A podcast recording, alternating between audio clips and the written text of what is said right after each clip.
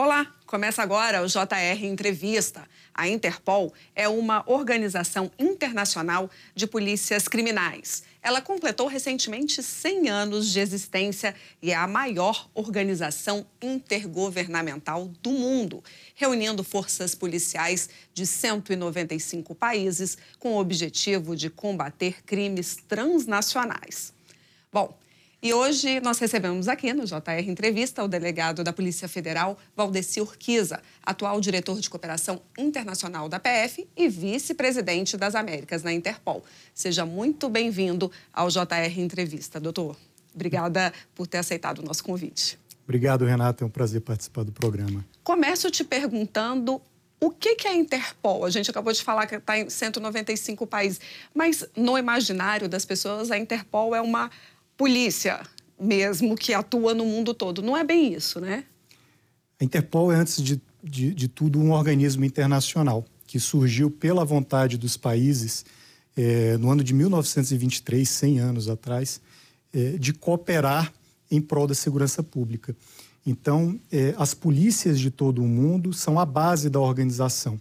Ela não existe de forma independente. Então, não há agentes da, da Interpol, da organização, que atuam em missões e operações em todo o mundo. Elas não dá dependem... para dizer que você é só da Interpol. Não, uhum. elas dependem obrigatoriamente de uma polícia. No caso do Brasil, coube à Polícia Federal, desde o início, da cooperação ou da participação na Interpol, coube à Polícia Federal atuar como a representante da organização no Brasil. E hoje a Polícia Federal mantém um escritório central nacional da Interpol, onde policiais federais atuam nas atividades relacionadas à Interpol. E esse é mais ou menos o modelo que ocorre em todo o mundo. Somente policiais federais, no caso do Brasil. No caso do Brasil, somente policiais federais. Cada um dos países escolhe uma força policial que vai servir como representante e executor das atividades da organização. Agora, o que, que são esses crimes transnacionais que a gente chama, que a Interpol está justamente aí para combatê-los? Os crimes transnacionais nada mais são, Renata, do que aqueles crimes que produzem seus efeitos ou de alguma forma estão conectados a mais de um país.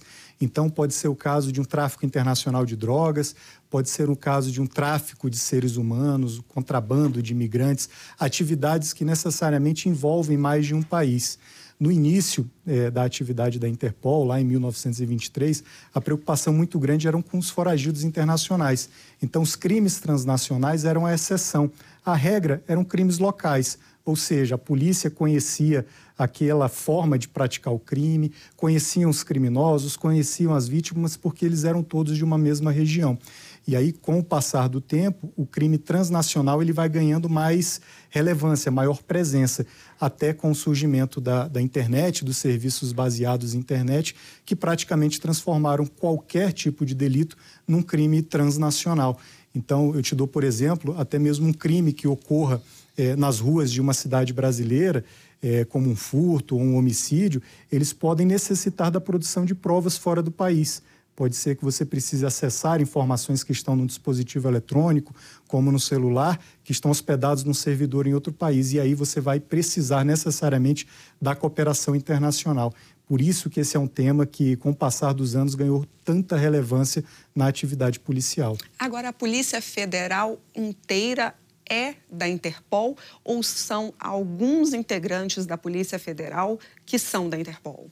A Polícia Federal tem um grupo de policiais que é muito treinado, capacitado para atuar nos temas de Interpol, nos temas de cooperação internacional como um todo, mais especificamente com a atividade da Interpol. Mas todo policial federal brasileiro possui a possibilidade de acessar os recursos e bancos de dados da Interpol, mas a execução de atividades, é, a inserção de dados em sistemas, a cooperação direta com os escritórios centrais nacionais da Interpol em outros países é feito por um grupo que fica baseado aqui na Diretoria de Cooperação Internacional da Polícia Federal em Brasília. Agora, crimes transnacionais, muitas vezes eles envolvem mais do que dois países, né? Por exemplo, produção de cocaína, Colômbia, Peru, passa pelo Brasil, vai ser vendida na África.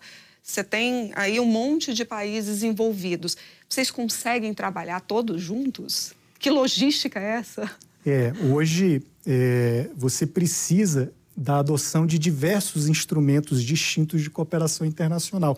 Falamos muito de Interpol, mas ele é um de vários instrumentos. Então, a Polícia Federal, por exemplo, possui representações em vários países, com a presença física de policiais federais que atuam defendendo os interesses de investigações é, do, do, Brasil, não necessariamente da Polícia Federal, porque na área de cooperação internacional nós atuamos para todas as organizações e agências brasileiras que trabalham na persecução penal, Polícia Civis, Ministério Público.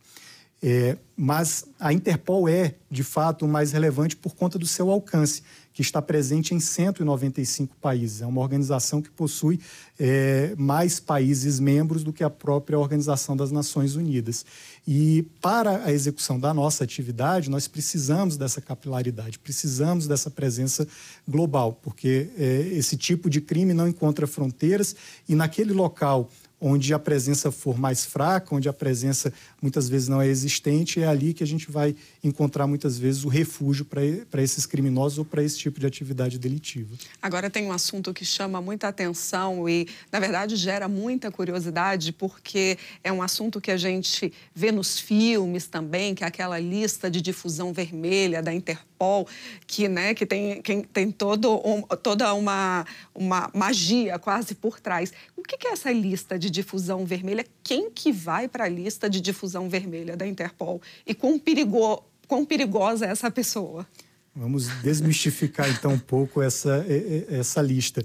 É, a difusão vermelha nada mais é do que um banco de dados. É um banco de dados pertencente à Interpol, à organização internacional, e é, essa, essa lista contém dados de pessoas que são procuradas pelo cometimento de crimes em um dos 195 países membros. Então, o primeiro requisito é que a pessoa tenha contra si uma ordem de prisão emitida por um juiz competente em um dos países membros. É, o país encaminha essa ordem de prisão e as informações específicas do caso, solicitando a inclusão na difusão vermelha. É feita uma análise técnica, legal, e uma vez deferida, o dado fica no banco de dados. É, a partir desse momento, todos os 195 países têm acesso àquelas informações e eles podem realizar cruzamentos, eles podem realizar consultas. Muitos países fazem cruzamentos automáticos, por exemplo, com listas de passageiros de voos internacionais, Exato. com é, bancos de dados de controle migratório, permitindo assim a localização da pessoa. O grande objetivo dessa lista é localizar o foragido. E, uma vez localizados, países passam a tratar de forma direta, bilateral, país a país, os trâmites para extradição. Você não precisa obrigatoriamente que o nome esteja na difusão vermelha para que uma extradição ocorra.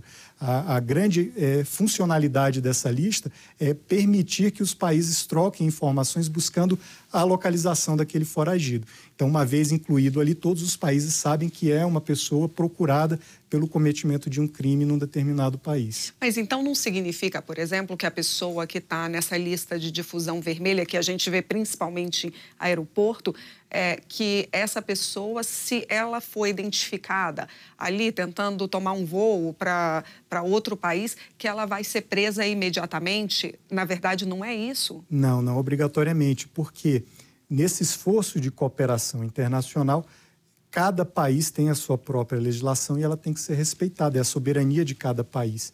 Então, no nosso caso aqui no Brasil, a difusão vermelha ela não vale como uma ordem de prisão imediata. É, necessita que a Polícia Federal apresente ao Supremo Tribunal Federal um pedido de prisão baseado na informação de que ela é uma pessoa procurada e cabe ao Poder Judiciário decidir, então, se vai ou não é, atender a esse pedido de prisão.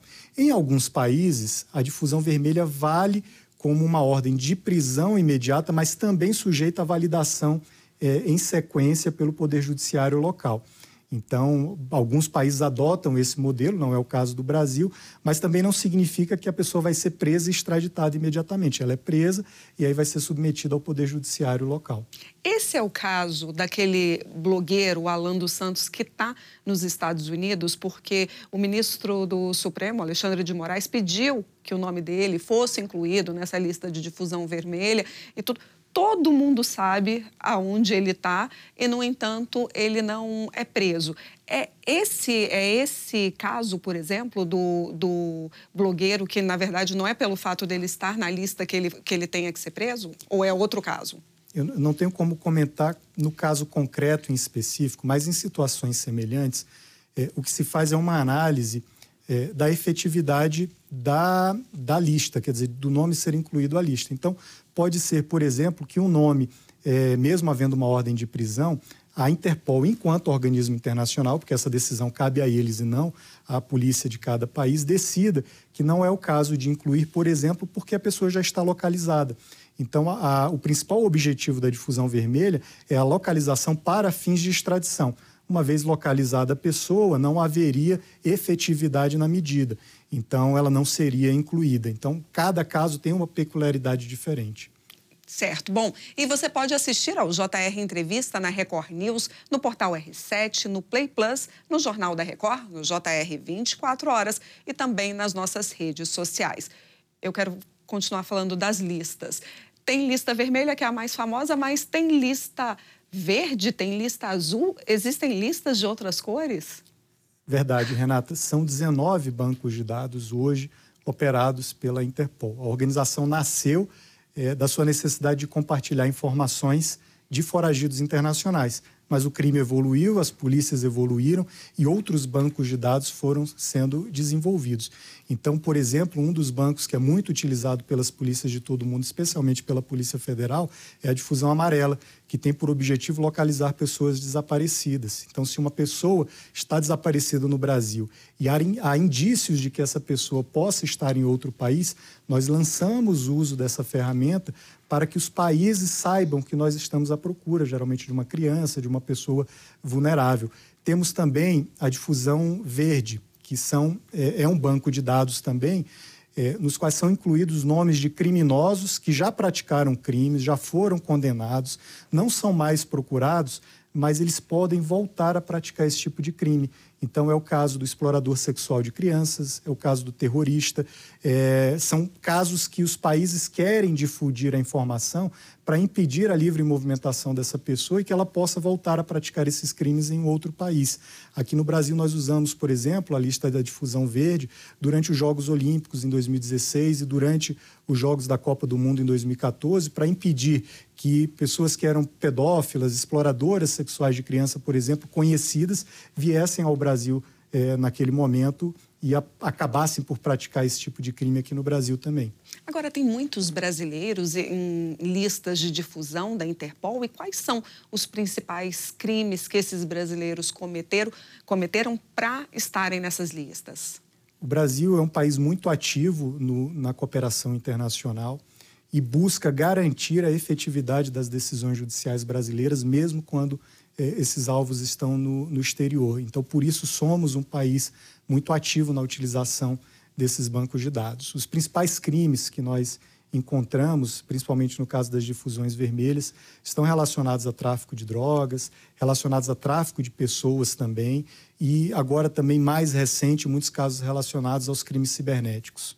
Agora, aqueles brasileiros que foram recentemente presos pela Polícia Federal, ligados é, supostamente ao Hezbollah, eles também estão nessas listas como é que eu sei que o senhor não pode falar especificamente sobre esse caso, mas como que funciona nesse, nesse, nesses casos em que tem dois países, às vezes três países atuando?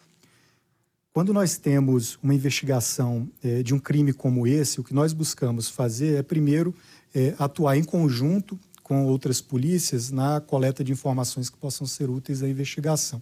Num caso de, de é, decisões judiciais de prisão de alvos de uma operação, e quando esses alvos não se encontram no país, é, seria, é, idealmente, é, a utilização, seria boa a utilização é, da difusão vermelha, porque você consegue dar visibilidade aos outros países de que aquele alvo é procurado. Mas não é o requisito essencial para que ele possa ser preso e extraditado. O que vale, no final, é a relação entre os dois países, a relação bilateral entre o país que busca o foragido e o país onde ele se encontra.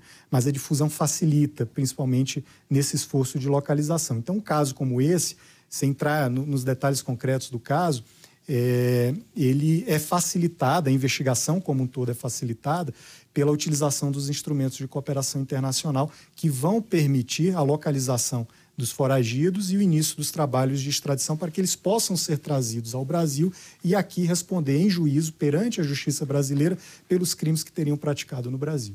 Doutor Kis, olha, a nossa produtora, Natália Martins, que é setorista da Polícia Federal, tem uma pergunta para o senhor lá da redação. Vamos ver aqui no telão.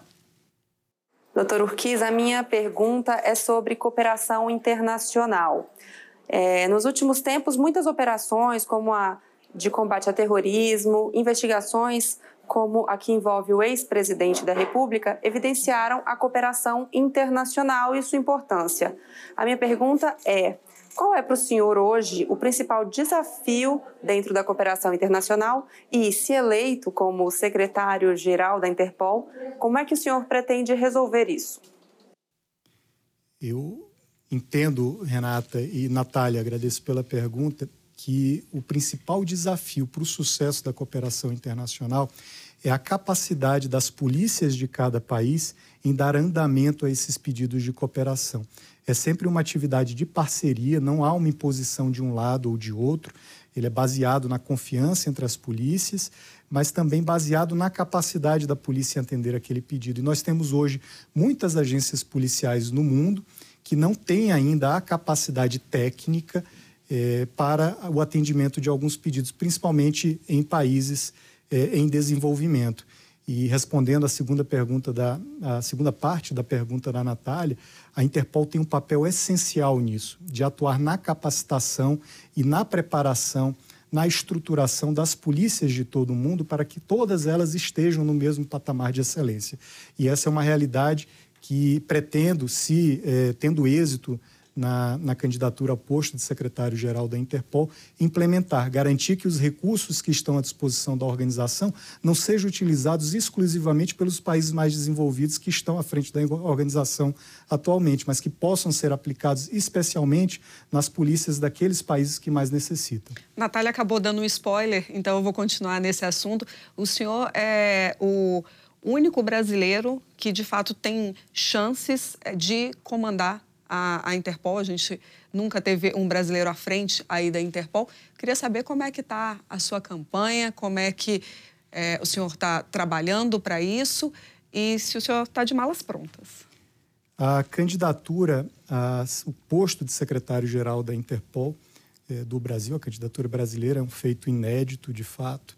Em 100 anos de existência da organização, somente cinco países, sendo quatro da Europa e um da América do Norte, estiveram à frente eh, dessa posição. Uma posição tradicionalmente ocupada pelo mesmo bloco de países. E o que nós pretendemos é demonstrar que há, sim, em outras regiões do globo, pessoas com conhecimento técnico em condições de ocupar uma posição eh, tão relevante. É uma candidatura do Estado brasileiro que vem sido, tem, tem sido muito trabalhada pelo Ministério de Relações Exteriores, pelo Ministério de Justiça e Segurança Pública e pela Polícia Federal, e que atualmente segue com, com é, grandes chances de sucesso.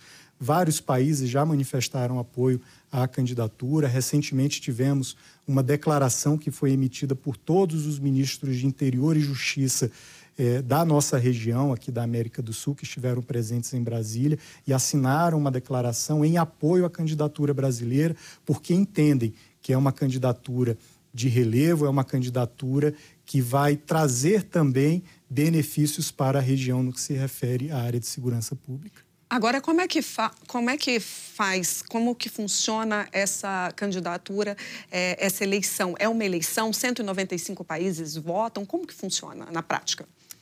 É uma eleição que possui é, duas etapas. A primeira ocorre no mês de junho, no ano que vem, onde os membros do comitê executivo da organização, são 13 países hoje que têm assento no comitê, inclusive o Brasil é, é, o, é o, comitê do qual eu faço parte, sou vice-presidente. Esse comitê se reúne e analisa todos os nomes que os países submeteram como candidatos à posição. E após é, vários procedimentos, entrevistas e análises, eles vão votar e decidir por um único nome. E aí, no mês de junho, eles indicarão um único nome como nome decidido pelo Comitê Executivo para ser submetido à Assembleia Geral da Interpol, que ocorrerá no mês de novembro do mesmo ano. E ali naquela Assembleia, todos os 195 países vão ter oportunidade de validar essa escolha ou não validar. E havendo a validação, então está finalizado esse processo seletivo. Quanto tempo dura o mandato? São cinco anos. É um mandato de cinco anos, iniciando em 2025. Estamos de malas prontas já? Estamos muito confiantes, tanto no trabalho da, da Polícia Federal como no trabalho do Estado brasileiro na candidatura e esperançosos de que teremos êxito nessa, nessa é, candidatura. Ficaremos na torcida para fazer história também, né? Obrigado. Bom, e o JR Entrevista vai para o intervalo, a gente volta já já.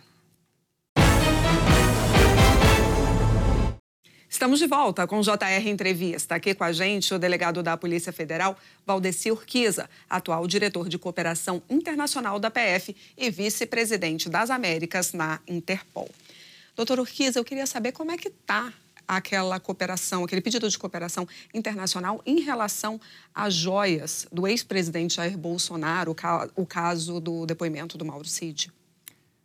Mais uma vez, Renata, sem poder entrar no, nos detalhes específicos claro. do caso, a Polícia Federal atua em casos como esse com pedidos de cooperação jurídica. É, na nossa instituição, na nossa doutrina, quando há necessidade de produzir provas, evidências que vão ser utilizadas em uma investigação, nós utilizamos o instrumento da cooperação jurídica. Então, um pedido é realizado por um caminho pré-determinado, que nós é, denominamos através da autoridade central de um país, quando outro país. Muitas vezes essas medidas no país de destino são judicializadas para obter as autorizações necessárias para a produção da prova, e uma vez produzida a prova, ela retorna para o presidente da investigação. Então, geralmente, esse é o rito. É um rito é, tradicionalmente mais lento do que a cooperação policial propriamente dita, que é mais dinâmica, aquela cooperação direta, mas é um rito necessário para garantir a robustez da prova, garantir que a prova é produzida respeitando todos os ditames legais, tanto no país que solicita a prova quanto no país de destino. Agora, foi anunciado recentemente uma cooperação policial é, na região amazônica, na floresta amazônica. Como que vai funcionar? A Polícia Federal tem atuado desde janeiro fortemente com ações relacionadas à prevenção e investigação de delitos ambientais na região amazônica, inclusive com a criação de uma diretoria específica para tratar desse tema. E dentre das medidas que estão sendo planejadas para fortalecer esse combate, foi autorizada a implementação de um centro de cooperação policial internacional para a Amazônia. Esse centro não é uma novidade, nós já atuamos com esse modelo nos Jogos da Copa do Mundo em 2014, durante os Jogos Olímpicos em 2016 e desde, desde 2017 com um centro que nós temos para o combate ao tráfico de drogas e contrabando de armas que é, ocorre, que, que está implantado no Rio de Janeiro. A grande característica desse centro é a possibilidade de trazer policiais de outros países para trabalhar lado a lado com os policiais federais numa cooperação constante, muito efetiva, muito rápida, principalmente para troca de informações e para coordenação de ações conjuntas. E na região amazônica, essa é uma necessidade, porque essas organizações que praticam delitos na região, na Amazônia brasileira, também praticam em outros países ali da região. E, além disso, muitos dos bens que são eh, obtidos ilegalmente da região amazônica, eles são levados para exportação em outros países. E precisamos que esses outros países, consumidores dos bens produzidos ilegalmente na região amazônica também participem do esforço de investigação, para que eles possam investigar as organizações que tratam da comercialização desses produtos. Então, a melhor forma de fazer com que essas investigações sejam efetivas, sejam rápidas, é reunindo os policiais de todos esses países no mesmo centro, e essa é a proposta do centro que será criado na região amazônica. Agora, é, esses países são os países que fazem fronteira é, com a região amazônica ou vai além? São principalmente os oito países que compõem a região legal amazônica aqui na, na, região, mas também aqueles países que são destinos conhecidos da mercadoria que é extraída da região amazônica. Agora a gente não está falando também só de mercadoria. Eu imagino que tenha tráfico de pessoas, por exemplo, tráfico de crianças. É, isso é algo que também pode estar no radar?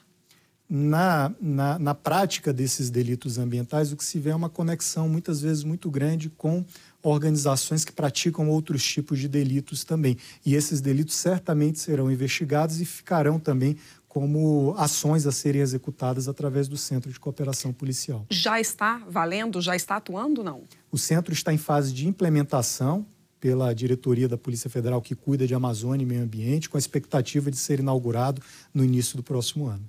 Ótimo, muito obrigada pela entrevista. Até a próxima e boa sorte lá na Interpol. Eu que agradeço, uma grande satisfação participar do programa. Bom, gente, o JR Entrevista fica por aqui. Lembrando que você pode assistir ao programa na Record News, no portal R7, no Play Plus, no Jornal da Record, no JR 24 Horas e também nas nossas redes sociais. Muito obrigada pela companhia e até a próxima. Tchau, tchau.